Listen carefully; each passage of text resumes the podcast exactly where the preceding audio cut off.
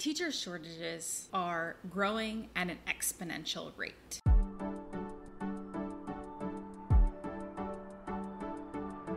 Hi, everybody, and welcome back to my channel. My name is Leena Saleh, the EdTech Guru, where we explore all things EdTech and education related.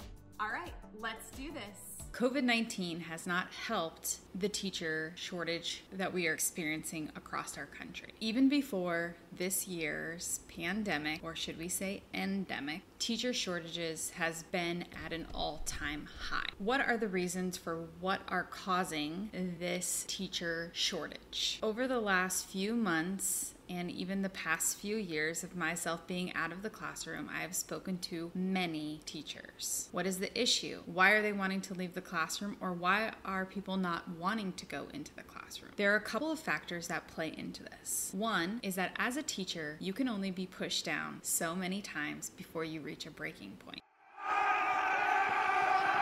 You are in a forever broken system. The system is very much like a hamster wheel. Hop in, you run through, and you hop out. Not only that, but your workload is forever increasing with higher class sizes and more responsibility. Being in the classroom, you become so disconnected from what the outside world and industry actually looks like that if you leave the classroom, you have no idea where to go. This too happened to me. I was in the classroom, knew that I was not feeling fulfilled any longer, not because of the students, but just from the pressures and not being able to carry my own weight, meaning I didn't really truly have a voice in the system. There are schools and many districts that are leading the way for teachers to have voices, but overall, many, many, many teachers feel pushed down. So you feel lost and you don't know where to go. The second reason for why teachers are leaving the classroom at an all time high is because nobody takes responsibility. Teachers are responsible and the sole carriers of weight. Very often, when I was a kid, the first thing that my parents would ask me if a teacher were to call home, and dare I have a teacher call home, What did I do? now, it's what did you do? This causes a sense of anxiety and stress, so much so that you cannot unplug from what it is that you're doing. You carry this weight day in and day out. Stressful. Thinking about how kids can't eat, the things that are going on at home, and this has only heightened during the pandemic. We worry so much about our students that we forget about our teachers. Giving teachers a workshop on how to care for themselves is not taking care of the teacher. You know what takes care of the teacher? Figuring out how to reshuffle roles within your organization to actually make teachers' jobs and teachers feel more meaningful. Reason number two for why teachers are leaving the classroom at an all time high is the pay structure. The only way in many organizations to achieve a higher rate in pay is to go back to school and accrue more hours. I could literally get a degree in learning how to sew, and I will get a dollar amount that will not actually pay for the degree that I got. It will take several years for that to happen. Most teachers work for, dare I say, MLM type companies, serving jobs, retail, anything that has a flexible schedule to be able to supplement their jobs. Although the pay for teachers is above the medium or above minimum wage, it's not much higher.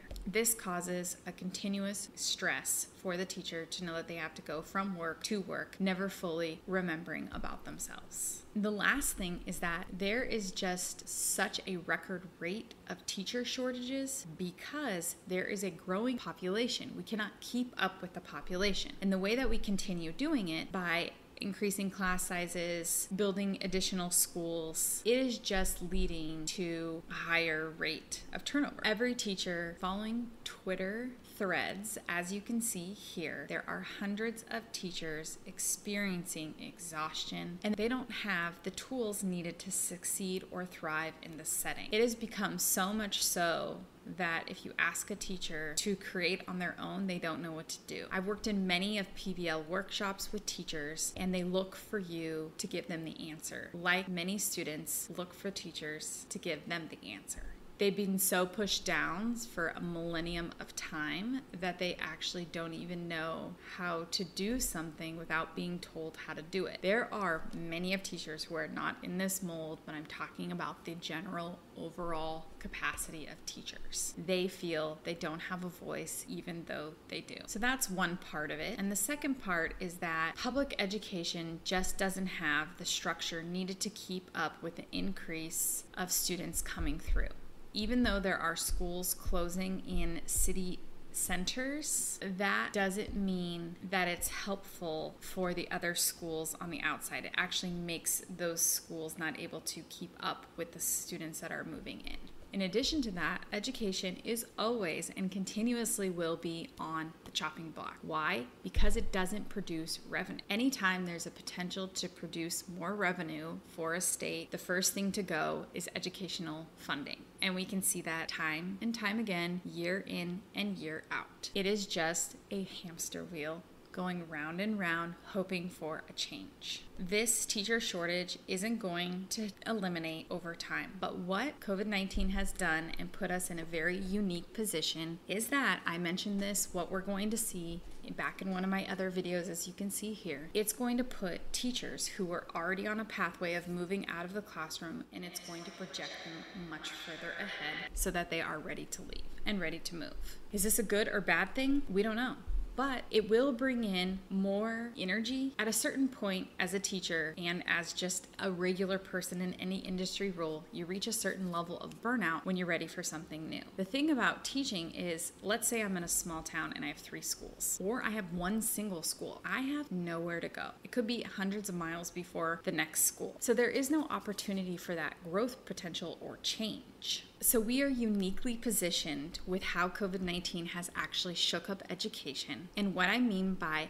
why we're uniquely positioned is that remote learning has come into the forefront. It's introduced more tools. There are districts making changes to leverage teachers in a different way. So instead of a teacher being the main holder of information for every single subject area, they're breaking up and making each teacher be more specialized, or each teacher is taking on a specific preparation for the content. And so we're starting to see this change happening. What has uniquely positioned everybody? So for the first time ever, every single school and every single district has no choice. Everyone is trying something new in person, online, remote, going back fully remote, coming back in. And we're going to start to see that more and more throughout the year, too. Schools will close, schools will open, schools will close, schools will open. What that's going to do, it's basically creating a larger fracture. So we already have a fracture, but now it's going to get shattered. And so something will have to change. Remote learning comes into play. Now, are there parents that need to work? Absolutely. So, what you'll start to see is maybe instead of the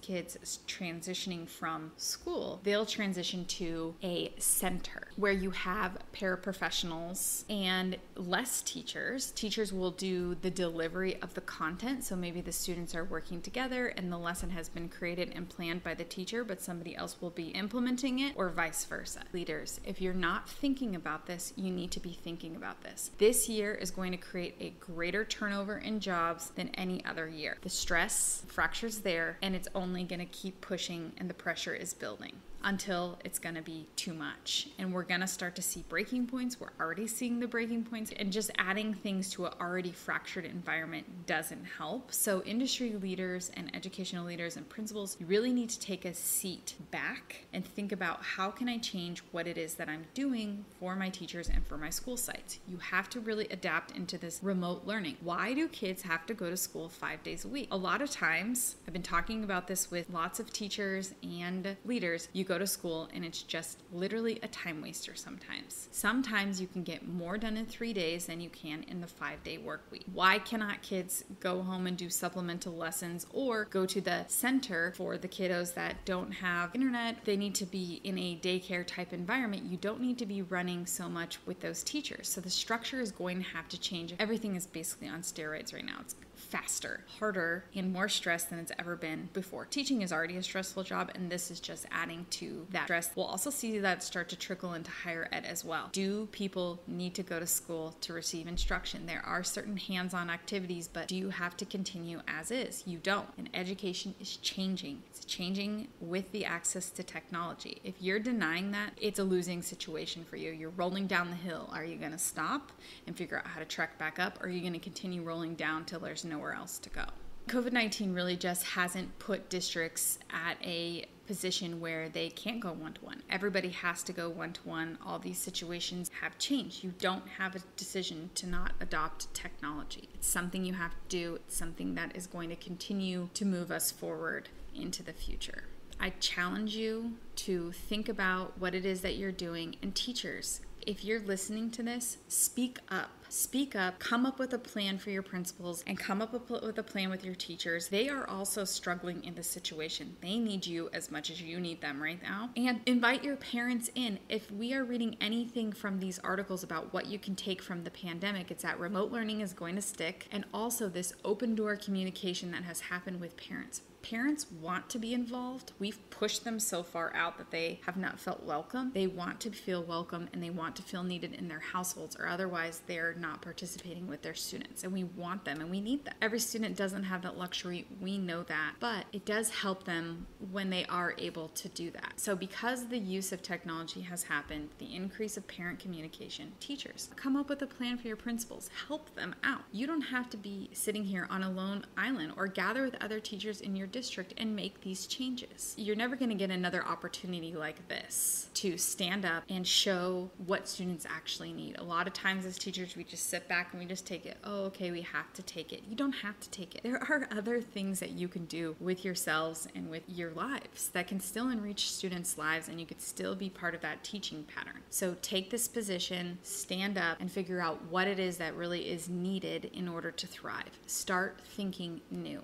There's lots of districts already making these moves, so open your eyes, look around, and see what you can do. Start creating surveys, start creating research around your district about what people are liking, what people are not liking. This is new for everybody. There's going to be lots of growing pains this year. It's just what it is. So, this gives you a unique position for the first time ever. If you were to make these decisions earlier, nobody would be as understanding as they are right now. So, make the change. With that change, you will see more rewarded and happier teachers, and we're going to stop messing around with this teacher shortage. And principals and superintendents, you have to think about this in a much larger scale. Instead of spending all this money on copy paper and things that you don't have the devices and things like that, everyone has a device now. That's the lucky thing. I'm very sad to see many districts because they're going back to school turning in these Chromebooks. Everybody should have a Chromebook. Everybody all the way through and get rid of iPads. They really are not beneficial for students learning. They don't have a capacity to work. Nobody in any industry wants to sit and work from an iPad. You want to take notes on an iPad? Fine, but full capacity of workability on an iPad just doesn't succeed unless you have something like an iPad Pro, which has a keyboard and something else like that. We don't have those. They're hard to manage, they're hard to maintain. Without everyone together, we're never going to make this work. So let's think about how we can come together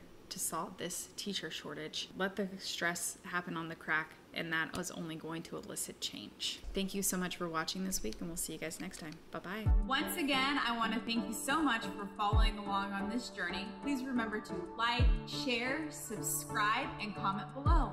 And until next time, bye.